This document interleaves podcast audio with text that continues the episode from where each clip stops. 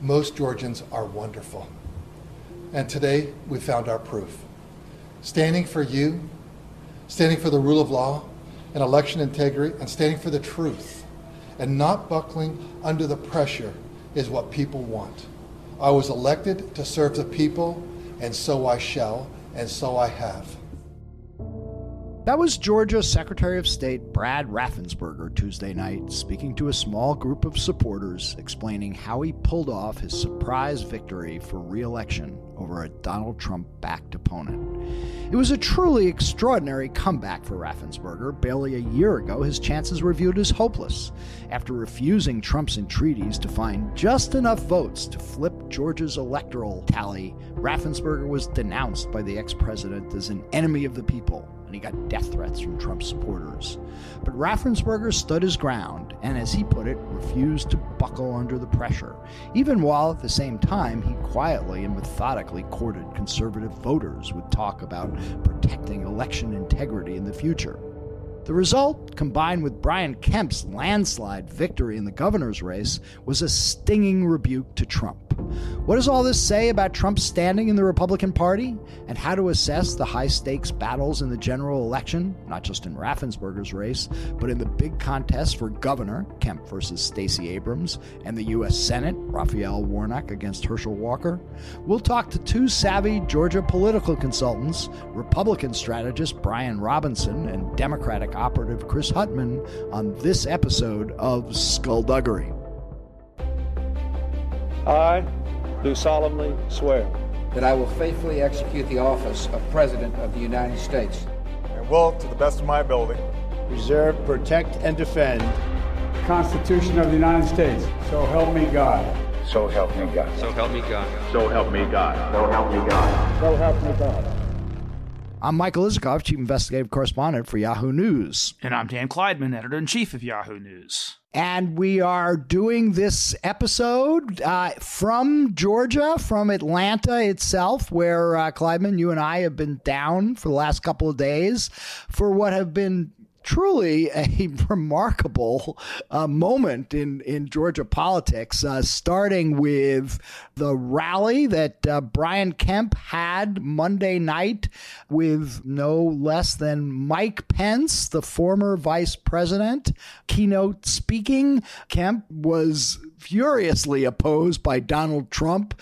Pence had loyally been Trump's opponent until the very end to have Pence speaking for Kemp was a pretty seismic moment, I think, in Georgia politics. Yeah, I, I got down here uh, on Sunday, and in the following couple of days, talking to people down here, I started to get the sense, not really from my own reporting, but from talking to what other people were sensing, that you know something was was maybe changing down here. Kemp was leading David Perdue at the time by about 30 points, and some people, including our friend Greg Bluestein, the uh, top political reporter for the Atlanta Journal Constitution, and really the dean of political reporters down here, was suggesting that Raffensperger might win uh, this race outright. And there was a, a sense in which maybe the sort of fever was breaking on some of this sort of MAGA election fraud sort of nightmare. And I think we saw in the results uh, some real evidence of, of that. You know, that we'll talk about uh, the Raff- Raffensperger Jody Hice race, but let's talk for a second about Perdue Kemp because that race really was a referendum on the Trump election lie. David Perdue was a single issue candidate in this race, and that was that the election was stolen and Brian Kemp didn't do his duty to steal it back effectively. And what happened? Perdue lost by 50 points. One of the biggest blowouts in a gubernatorial right. race that I can remember. And I think that just speaks volumes. Right. But Raffensperger pulling it out. I mean, talk about, you know, a, uh, a, a rebuke to the election lie. I mean, this was the guy who was totally under the pressure from from Trump and all his allies. You know, he's the guy who Trump calls in that famous uh, in that famous uh, phone call in which he threatens Raffensperger with potential criminal penalties if he doesn't do what Trump wants and find the votes. Give me a break. It's just 11,000 votes, Trump says. So for Raffensperger to come back from the politically dead, I think, is perhaps even a stronger example of the fever breaking. Now, one should point out there were quite a few Democrats, or past Democratic voters, who crossed over and voted for Raffensperger just to stick it to Trump. So there is that. But I still think to have Raffensperger uh, win without and and cross that fifty percent threshold, so there isn't wasn't even a runoff, was something that a lot of people until recently would have thought was inconceivable. Right. And it's also important to say that, you know, the fever breaking doesn't mean that there aren't still a whole lot of Trump Republicans in this state and around the country who are still completely loyal to him and to his um, election lies. And so all you have to do is look an hour, hour and a half drive from Atlanta to uh, Marjorie Taylor Greene's district yeah, to see who, who uh, won big herself, who, who won right, you know a yeah. huge double digit win in her district. But look, it may be that, uh, and, and, we'll see if this is borne out in, in polling. I think Yahoo News uh, is doing some polling on this, and maybe we'll get the result, results soon. Maybe that kind of hardcore group of Republicans who believe that the election was stolen is actually diminishing a little bit. In fact, I've heard that I, think, it, I think it, more than a little bit. Yeah, I think it's it- diminishing. It's it's it's diminished and and and even if it diminishes, you know, by 10 15 percentage points, you know, that's a huge difference in places where elections are closely fought. right. Georgia chief among them, which is a very evenly divided state in terms of Democrats and Republicans. There's a lot of ways this could go at this point, but I, I think that the Kemp Stacey Abrams race is going to be mega bucks are going to be pouring in to that one uh, from all sides. Uh, that's a marquee race. Stacey Abrams stumbled a bit over the weekend with this. Uh, comment about Georgia being the worst state you could live in. I don't think any candidate to be a governor wants to uh, say about the state she wants to lead. But I also, you know, picked up some bright spots potentially for her. Um, we're going to talk about this, but I was at Raffensperger's headquarters last night talking to some longtime Republicans, both of whom said they may end up voting for Stacey Abrams. Why? Because the Supreme Court is about to overturn Roe versus Wade, and um, that was a make or break issue. the The wife was particularly adamant uh, of that uh, of the couple. So I think that's that's something. It this is a nearly 50-50 state at this point, so it doesn't take much. That plus the prospect that hardcore MAGA people may sit on their hands and not vote in the general, and so that's something that Yeah, we'll have to see what, you know, whether Trump weighs in and uh, decides uh, not to endorse Brian Kemp. Oh, he's um, not going to in the- endorse. in- in There's the- no the way. general. There's no way he's going to Well, to right, endorse. and the question is if he does, he doesn't endorse him, but uh, does he continue to attack him, which will depress Republican voters in Georgia and and and MAGA voters uh, uh, down here.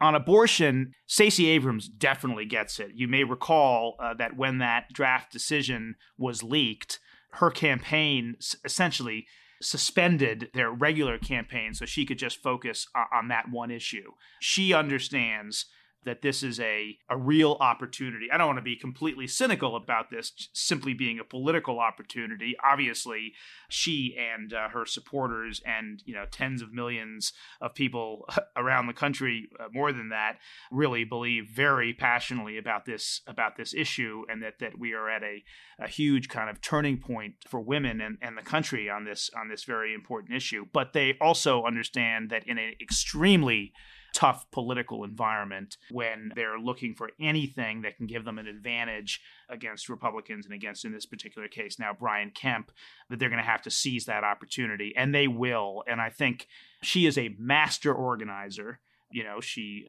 registered huge numbers of, of voters who were not part of the process before, which, um, you know, made a big difference in 2018 and then was decisive, many people think, in 2020. And she will be able to use this issue to organize around her own political ambition to be governor, and we'll see how important it ends up being. It won't. I, I don't know that it'll be decisive, but uh, she's got a lot of. She's got other advantages too. Uh, yeah, it doesn't take much uh, in a uh, in a closely divided state. And that right, exactly, and that, and that's the thing to remember about Georgia. Look, G- Georgia is continuing to trend blue. I mean, just in terms of the demographics, the numbers, the uh, the suburbs around Atlanta doesn't mean that it, it's all going to happen quickly and that's going to give her the election in 2022 but that is the trajectory going forward. So she's got demographic advantages on her side as well. All right. Well we got two cool uh, guests to talk about all this and dissect the primary results. Brian robinson republican strategist uh, chris huttman on the democratic side. So let's get to it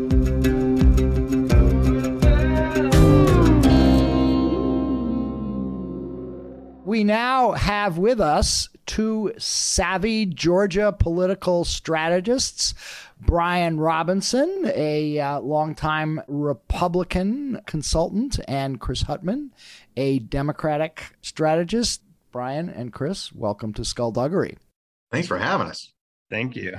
Quite a primary night in Georgia. Tuesday night, Brian Kemp as expected, won a resounding victory. I think even bigger than a lot of people were thinking and the polls were showing. But the real surprise Brad Raffensperger, the Secretary of State, mortal foe of Donald Trump, the guy who refused his entreaties to find enough votes to flip the Georgia electoral count wins in a big surprise. Uh, Brian and Chris, give me your reactions. Well, I think we had several things happening there with with Raffensperger. Let me tell you a stat I just saw. This is fascinating. Of course, we are full of fascinating stats here today that we all have to go through. But in the 14th congressional district, which is known nationwide because it is represented by the famous Marjorie Taylor Greene, she cruised to renomination by a 53 point margin. In that same district, Raffensperger won by 20 points on the same ballot. That is absolutely extraordinary. In the deepest red pockets of this state, Brad Raffensperger won pluralities. The map of the state in that race is all Brad Raffensperger except for Jody Hice, his opponent's congressional district. Brad won everywhere. And he got there with a coalition that is impossible. It doesn't exist, what he managed to put together. It was Republicans who agreed with him, people in our party who think he stood in the breach for democracy, who think he's a man of integrity, and who heard him out. And then there were some independents who showed up just to give the finger to Trump, perhaps, maybe just because they wanted to be supportive of Brad. And then we had tens of thousands of voters who voted in the Democratic primary in 2020 and then picked up a Republican ballot in 2022, which you can do in Georgia. And that was made possible by the fact that Stacey Abrams and Raphael Warnock, the top of the, of the ticket for the Democrats, didn't have opposition.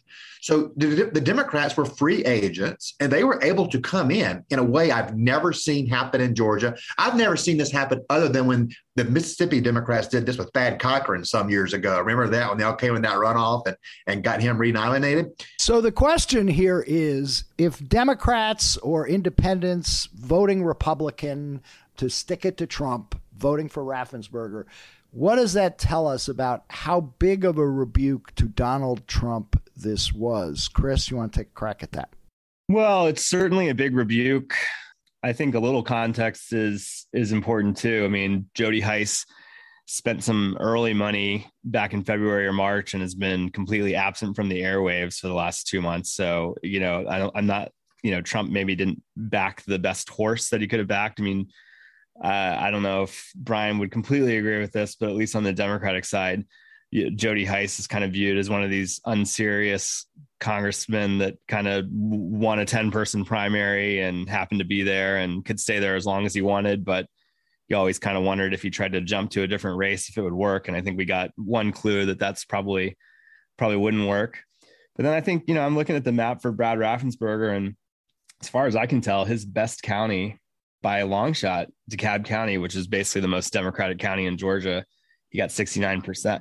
69%. Wow. Yeah. And, you know, that's like I live in DeKalb County and I was looking at the election day, you know, turnout and, you know, we have precincts in the northern part of the county, which is, you know, used to be Republican and has turned pretty Democratic lately, where, you know, Democrats have been getting 60, 65% of the vote in general elections and Republican primary ballots outnumbered Democratic primary ballots three to one. Yeah. So, you know, I honestly, I personally was telling people, you know, don't waste your vote. It's not going to be enough, you know, vote in the Democratic primary instead. But he he cleared the runoff threshold by about 27,000 votes. And I think it's pretty clear that there were probably 40 or 50,000 Democrats in there that put him over the over the top. And to to tell to to go back a little bit of Georgia history, spe- specifically DeKalb County, um, we had a very controversial congresswoman on our own side named Cynthia McKinney back in the day that Republicans did cross over and beat in two different yeah. primaries. So yeah. there is a history of of crossover voting in Georgia, and it's usually altruistic. It's usually not sinister. Like you wouldn't get Democrats crossing over to vote for Jody Hice to try to ruin the general election. They usually are voting for the candidate they think is is better. Absolutely. It was not sabotage by right. any means. In fact, I would argue that Democrats switched over to vote for the strongest Republican candidates in the general election. The Secretary of State's race on the Democrat side features, you know, two candidates who are now fighting it out for a month to get a nomination that's not worth much, in my opinion. I think Raffensperger is an extraordinarily strong candidate in the general. I think that's um it's it's definitely uh going to take some creativity on the Democratic side they would they would have much rather run against Hice, yeah. you know, from from a purely partisan standpoint. But the fact that so many were willing to kind of kneecap themselves on the general election matchup to get the guy that they thought would be, you know, better for the state, you know, speaks speaks highly of of some of these Democratic crossover voters, I think. What kind of a race did Raffensperger actually run himself? Because you know, my sense is when it started, you know, the conventional wisdom was he didn't have a shot. Yeah. There was no way in the world that he was going to certainly not win outright, and probably wouldn't even make it to a primary. And and you know he had a, uh, a kind of a fine line to walk in defending what he did during the election, but continuing to appeal to Republican voters and conservative voters. And I, I, got the sense that he was fairly skillful in doing that. There was uh, one example I heard was he talked a lot about the issue of uh, non-citizens voting in Georgia, which and sort of railed about that. Well, non citizens can't vote in Georgia, right? But it worked for him, right? So, how did he run this thing, Brian? I have been impressed by his discipline. You know, in 2021, there were many people applauding Brad Raffensperger. The problem was they weren't people who vote in the Republican primary. And he didn't fall for the trap of dancing to the beat of the left's applause he continued, as you said, to message to conservatives.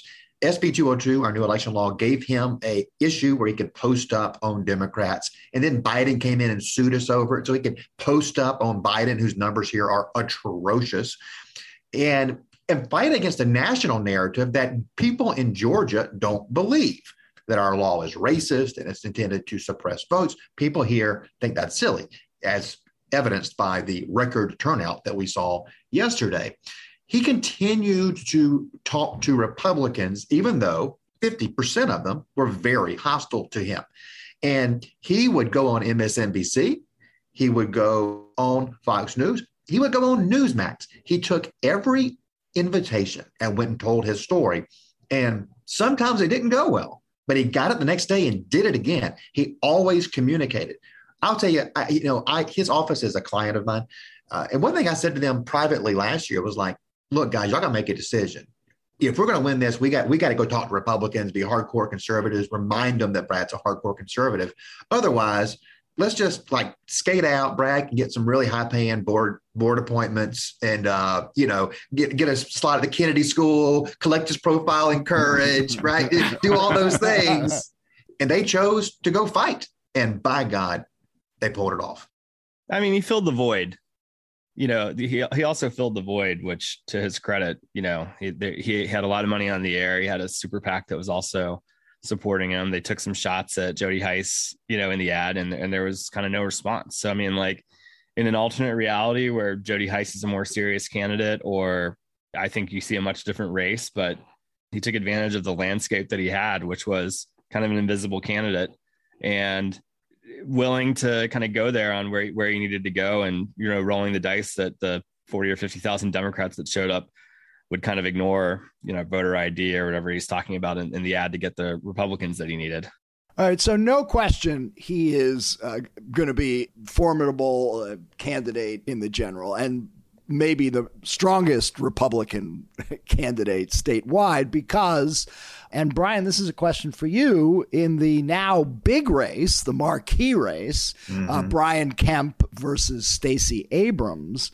The real question is, you know, with Trump suffering these dual defeats, his candidates getting clobbered. You know, Kemp clobbers Perdue, uh, Raffensperger beats Hice. Are hardcore MAGA voters gonna uh, stay home on election night and allowing Stacey Abrams to beat Brian Kemp? That's got to be something that's gonna worry Republicans. And one quick follow up to that, which plays right into it, is what is Donald Trump going to do? Is Trump going to endorse Kemp, or is he going to stay neutral? Or endorse Stacey Abrams? Yeah yeah, uh, yeah. Oh man, great question. I think the, I think the question of the hour, right? And you you hit on it. The the Trump factor is, is a wild card. As a Georgia Republican, I want there to be a detente, a coming together. I think that's best for Trump and his future in the state, and I think it's best for Kemp, and I think it's best for Georgia. And I know Chris Huttman here uh, would love for uh, Trump to come in and, and drop a bomb on Brian Kemp. Uh, that'd be great for the Democrats. Look, I think what we saw at the top of the ticket last night wasn't the divided Republican Party that had become the narrative, a narrative that, frankly, even I believed. What we saw was a united Republican Party. There's no way you get to 73% without a ton of hardcore MAGA voters coming your way to vote for you. Know, Brian Kemp outperformed Herschel Walker, who's literally an image on this cup that I'm drinking out of right now. I mean, this guy is, he's iconic in the state of Georgia. Kemp outperformed him, as, as did Chris Carr. So, our, our attorney general. So, I do think we're united. And look, what concerns me though is two, 300,000 that stayed home during the runoffs and sent Warnock and Ossoff to the U.S. Senate. That's all it would take to make Stacey Abrams competitive. Now, she's going to need some help because the environment for Dems is so atrocious, and she's going to need MAGA voters to stay home. It won't be more than two or 300, but that would make this really dangerous. But I don't think that's going to happen. I think the party's moving forward. I really, really do. That's not spent. All right, Brian, I'm going to give you a, uh, a, another perspective on this that I picked up. I was at the Raffensperger victory party last night in which he had a small number of friends, uh, longtime, most of them longtime Republicans. And I was talking to a Republican couple, a guy who's run statewide in the past and uh, was a loyal supporter of Raffensperger and Republicans. Both he and his wife told me they're going to vote for Stacey Abrams. Why? The abortion decision. The wife mm-hmm. said, That's a deal breaker for me. And then her husband said, Yeah, it gives him pause too. So it doesn't take much to peel away Republican votes, and something like the uh, upcoming abortion decision has got to spook your side. And then, Chris, I want to get your perspective on that. There's going to be some of that on the margins. I do, I do think it's on the margins. I think the pro-choice, pro-life thing is largely baked into the numbers at this juncture. When we passed the heartbeat bill, the Dems said we're going to take your seats if you take away our rights. Well, we had an election that didn't happen. It did not have the effect the Democrats thought that it would here. And I, would argue on the counter. To, How many other states did uh, Democrats pick up seats in the legislature? Okay, Zero. Fair. Yeah, fair. That's great. I think that Democrats have a really hard time, despite that that abortion issue, because the number one issues are inflation and crime around here, and those are those are toxic for them. And right now, inflation, gas prices, and crime are more important than than the abortion issue when you're going in there and you have a choice. It's, it's a choice, not a referendum on abortion. You know, I would kind of agree with that to some degree. The abortion issue, Georgia is kind of in this unique position, you know, from a national standpoint, because everything that's kind of going against the Democrats in a place like Iowa is working in our favor here. So if you go back to Barack Obama's, you know, 2008 election, Georgia, you know, is a 30% black state that he lost by five points. Iowa is a 0.3% black state that he won by 10 points, right? And fast forward 12 years and, you know, Joe Biden's losing Iowa by 10 points and Joe Biden's winning Georgia. So we, we've got this big cache of kind of culturally Republican voters that are not very conservative and we're certainly a lot more Republican than they were conservative in the metro Atlanta area that have been coming our way. And the environment that's existing this year, where it just looks like it's kind of going to be a red wave naturally, would seem to they would seem to be the kind of voter that would go back. But I think I do think the abortion stuff is a potential way to kind of draw them back in or keep them on our side. Uh, and so, on the one hand, what do the 50,000, you know, crossover voters that voted for Raffensperger do in a general election if it is, you know, if it is about abortion? I mean, I think that um, I think the Roe v. Wade status quo has actually been kind of good for Republicans. It lets them kind of play around on this issue, and then a court just throws it out and says, ah, "See, we're just focusing on you know jobs now instead," and and that does kind of shake things up. And a Republican friend of mine once told me that um, whoever's causing friction is losing, and you know that ruling definitely has the potential to introduce some friction. You know, and it's a little bit of a put up or shut up moment for people like Kemp who've kind of been able to play both sides so far. So, you know, are there a lot of people like that? I'm not sure. Does it help, you know, with some of the new voters that we've gotten over the last, you know, four to six years? Maybe keep some of them in the fold that might have a kind of a, a, reflex to go back to voting for Republicans, at least in a, in a year where they want to send Biden a message. I think that those are two conflicting, you know, trends running headlong in each headstrong in each other. So we'll see. So, Chris, let me ask you about a what I think some people think is a potential vulnerability on the Democratic side in the gubernatorial race. Stacey Abrams is clearly a huge force and a talented uh, politician and a rock star nationally, but she does occasionally stumble. And she did just a few days ago when she said to a group of Democratic activists, uh, I am tired of hearing about being the best state in the country to do business when we are the worst state in the country to live. And Republicans in Georgia pounced all over that. We heard Kemp bring it up over and over again. We saw Pence bring it up at the Kemp Pence rally the other day. She's uh, cleaned it up. Maybe it was unfair. Maybe it was taken out of context. But how much of a concern is that for Democrats uh, going forward with Stacey? You know, I think she will definitely have to be a little more artful about you know what she says.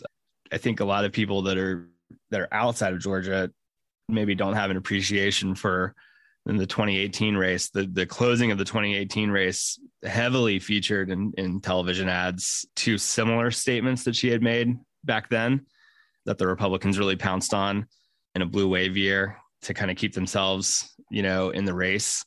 And so I think that that's just uh, part of the package is that you're you're getting you're getting the brilliance and then you're getting, you know, the some of the stuff, some of the other stuff too. So is that one statement gonna change the course of of the race? Like I don't think so, but I do think that like in a year that looks, you know, not so great, that you can't really, you know, you do, you do have to be cognizant of not really making, you know, any mistakes. And we got lucky in 2020. We got to run against David Perdue, who nobody likes. I think that last night really proved that and Kelly Loeffler, who nobody likes, and Donald Trump, who a lot of people don't like. And, you know, Brian Kemp is a more likable opponent. My kind of analysis of the Republican primary going back to November, December was never based on the polls. I was just like, people like Brian Kemp and people do not like David Perdue. The only election David Perdue won in his entire life was the one in the worst, the best Republican year in a century where even though they didn't like David Perdue by the time they got to the ballot box, they wanted to send a message to Obama, and that was a bigger a bigger thing. And ever since then, when it's been more about him and less about the environment, he's never been able to win a race. And I think last night really, you know, hammers that home. so we have to be we have to be really cognizant about that with with Kemp and to some extent to Raffensperger. These guys have a little bit of a brand that's non-political or kind of extra political, and uh, you know we have to really be careful about you know everything that we say and do and where we go. Brian, give give us your take on uh, Abrams' vulnerabilities. Well, gosh, let me first say thank you to Chris Huttman for the non-spin answer. I mean, that I really do. I do appreciate the honesty that that you heard there. I think that what you saw from Stacey Abrams on that quote shows that even as smart as she is, as hardworking as she is, she sometimes lacks discipline. And we saw this at the end of the campaign in 2018 when she talked about illegals should be able to vote or something that sounded like that, and that something that denigrated those who have to work in agriculture and hospitality, two of our biggest industries here in the state. Those things really hurt her. I really honestly think she was on path to win in 2018. The polling always had her up. And then she said those things, and all those independents that Democrats have been getting in recent years were like, well, maybe she's not as acceptable of an alternative as I thought she was. And what she said about Georgia was reckless rhetoric. And it's not just reckless because I think it's wrong. No one believes that we're the worst state to live in. Her base doesn't believe that.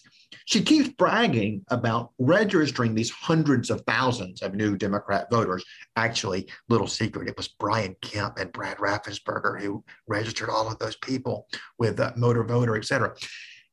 But she has these people coming in, these Democrats moving in. They're not coming here to protest. They're not coming here to minister to us poor souls.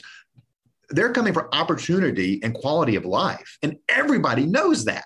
And so it was just, it hurts her credibility in a much bigger macro levels perspective obviously, and we've been talking about the Kemp Abrams matchup, but there's going to be a lot of attention nationally, even more perhaps, on the Senate race, in which you have uh, Raphael Warnock on the D side running for reelection against your new candidate, Brian Herschel Walker. I don't know. I, I get his iconic status as a football star, but you listen to the guy and he seems completely ignorant of public policy and even just basic news coverage. There was a clip the other day of him being asked about Trump's claims about election fraud and a stolen election. And Herschel Walker says, I, I never heard him say that. Yeah. I mean, like, what planet is he living on? Yeah. I do think it's interesting and perhaps telling that despite the iconic status, despite the fact he was the Trump endorsed candidate, despite the fact that he didn't take on high profile opponents the way that Kemp did, he got a smaller percentage than Kemp in in this election. So that you know it's just three points, but those three points for people going, eh, you know, I have some questions. I have some questions, and I, I do think that's something that Herschel is going to have to answer. I do think he is going to have to do a series of public events where he's taking questions and he gets through it and looks competent and looks knowledgeable and looks comfortable. On that latter bit, the comfortable, he did a uh, sit down for 25 minutes with Fox 5 uh, two weeks ago. And, and it's not soaring oratory. It's not somebody you think, oh man, this guy, he really, he really has some great ideas but he looked comfortable in his own skin. He looked confident. And we saw that last night on the stage. He was reading from a teleprompter, which I think is the direction they need to go. They need to keep him on script. I think that's smart. And I think over time, he will begin to ingest or digest those words and make them his own. But it's going to be a learning process. I mean, this, you know, Herschel Walker never voted until 2020. He's not somebody who took a lot of interest in politics. Can he get away without formal debates without debating Warnock? I think he needs to do one. I wouldn't feel the need to do more than that. Warnock didn't want to do more than one uh, during the runoff last year, so he can use that to sort of, you know, push off on the need for more. But basically, he's got to be able to answer three or four questions, one question from Warnock, and then ask Warnock one question. That's the bar he needs to get across. And I, I, I just, I'm still not a huge believer. I love Chris's. Uh, I mean, I don't know Look, how much Herschel debate, Walker, oh, come on, come on. This guy is up. running for the United States Senate, for Christ's sake. If Herschel Walker hadn't had the money to run TV ads in the primary, I think Raphael Warnock would have done it for him. Let's put it that way.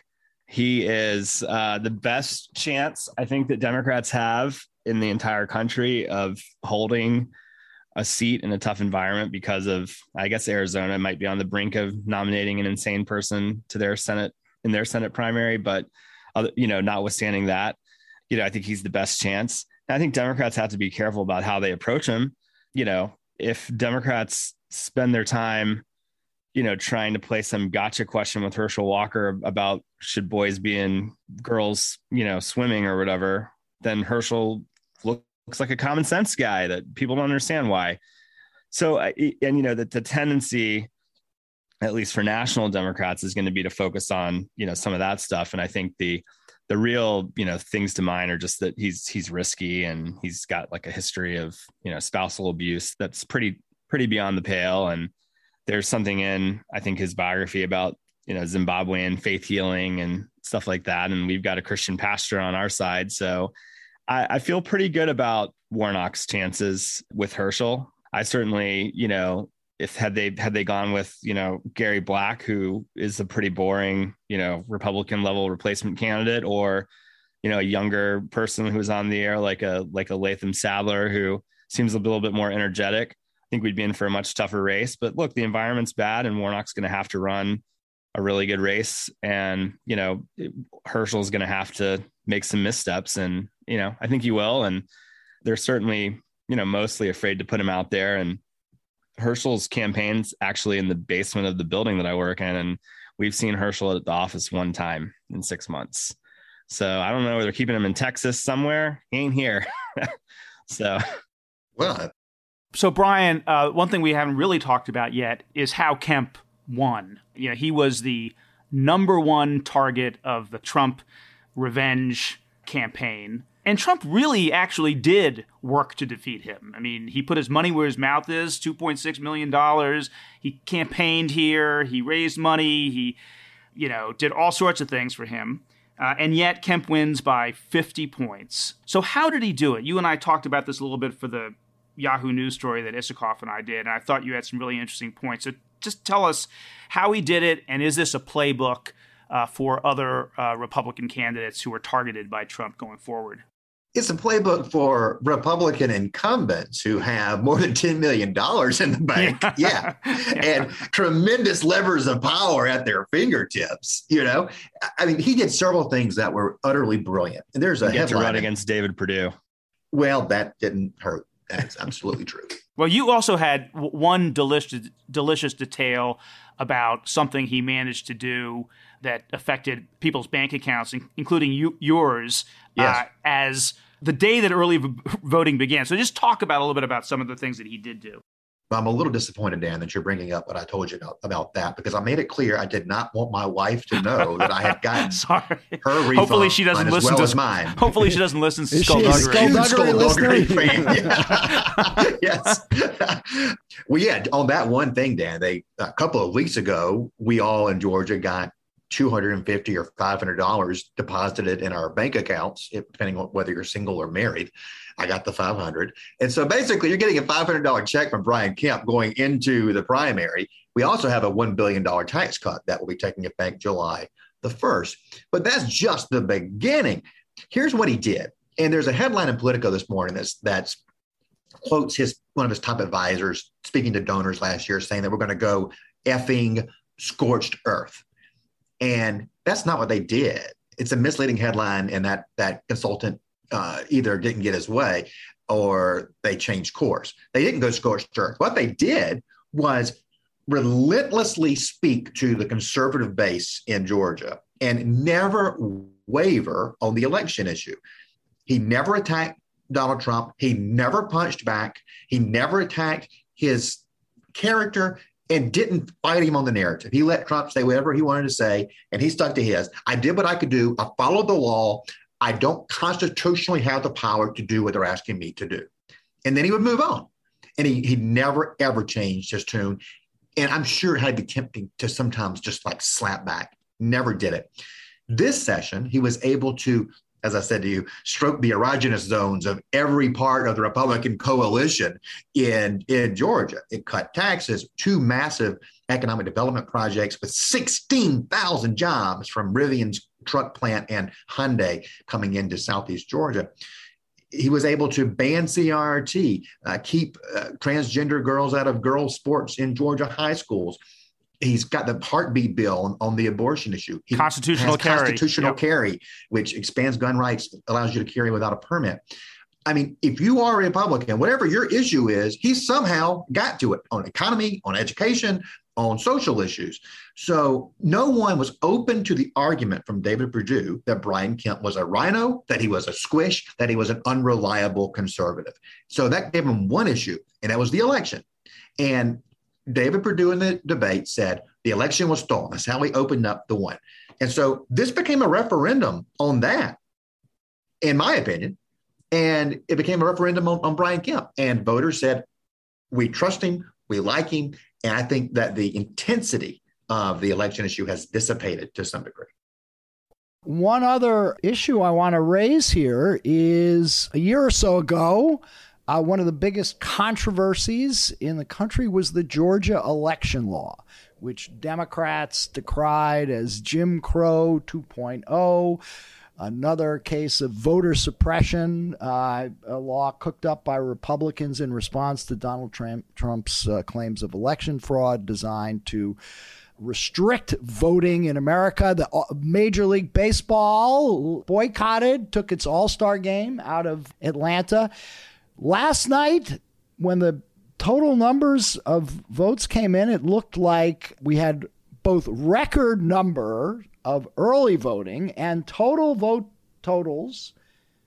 Looks like about 1.9 million people voted. Lower than uh, the 2020 primary. Let's yeah, but, but but substantially but more. Year, substantially more than the 1.1 million who voted in the last midterm in 2018. Did Democrats overplay their hand in attacking the Georgia election law? Chris, you go first.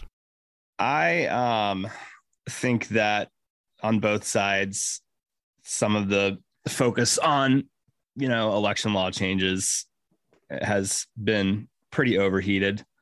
I think that my my basic take is re- Republicans kind of do things that they don't need to do, that, that they shouldn't do, and Democrats overreact often overreact to effects that don't really materialize. So both sides are kind of fighting this rhetorical battle that that a lot of research has shown doesn't kind of amount to much you know in the end look you know go back 20 years ago when they first you know proposed voter ID, and you had a lot of counties in the state that there really wasn't a place to get an ID if you didn't have one. And then there were like a lot of lawsuits on that, and then that kind of over time got resolved, and the net effect, you know, wasn't that much. The biggest election story in Georgia was honestly that you know somehow the automatic registration at the driver's license department got turned off for about a year and a half which lowered the percentage of people that were registering when they got a driver's license from something like 80% to 30% and that's been turned back on, yeah, that's going to have more of a potential effect than you know how many how many ballot you know ballot drop boxes there are. We had already seen you know in 2021, like in the mayor's race, that people were shifting. You know, a lot of people that had had that had done absentee by mail voting for the first time in 2020 because of the pandemic were shifting back into early vote and you know election day vote. And we've just over the past 15 years, 20 years, ever since we've had early voting, we've just seen a slow and steady progression towards early voting. I personally don't know why. You know, if you told me that on Friday there's five grocery stores open in my county and then Tuesday there's 200 and I could vote either day, I'm going to go the day that there's 200 open instead of five. So I'm an election day voter because there's never a line on election day. And you watch the news and you see people waiting in line 45 minutes to, to early vote. But that's just where the trend has been.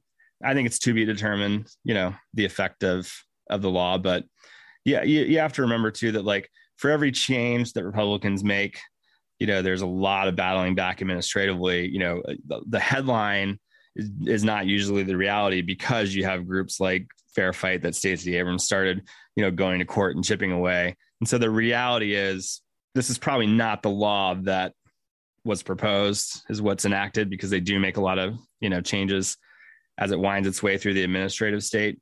So, you know, I'd rather focus on, you know, as a Democrat, you know, I I think we have better issues to focus on than voting, you know, legal changes. That's not to say that I think Republicans are right to make those changes kind of out of spite, but at the end of the day, it's it's a lot of talking to the base on both sides and Brian, I, I sense you've got something to say on this subject. yeah, I get a little I get a little hyped up about this issue because I, I think the Jim Crow 2.0, Jim Eagle, as Biden called it, was reckless and dangerous and divisive because it's loaded with so much racial connotation. And that's just not what we need in a state that's majority minority today.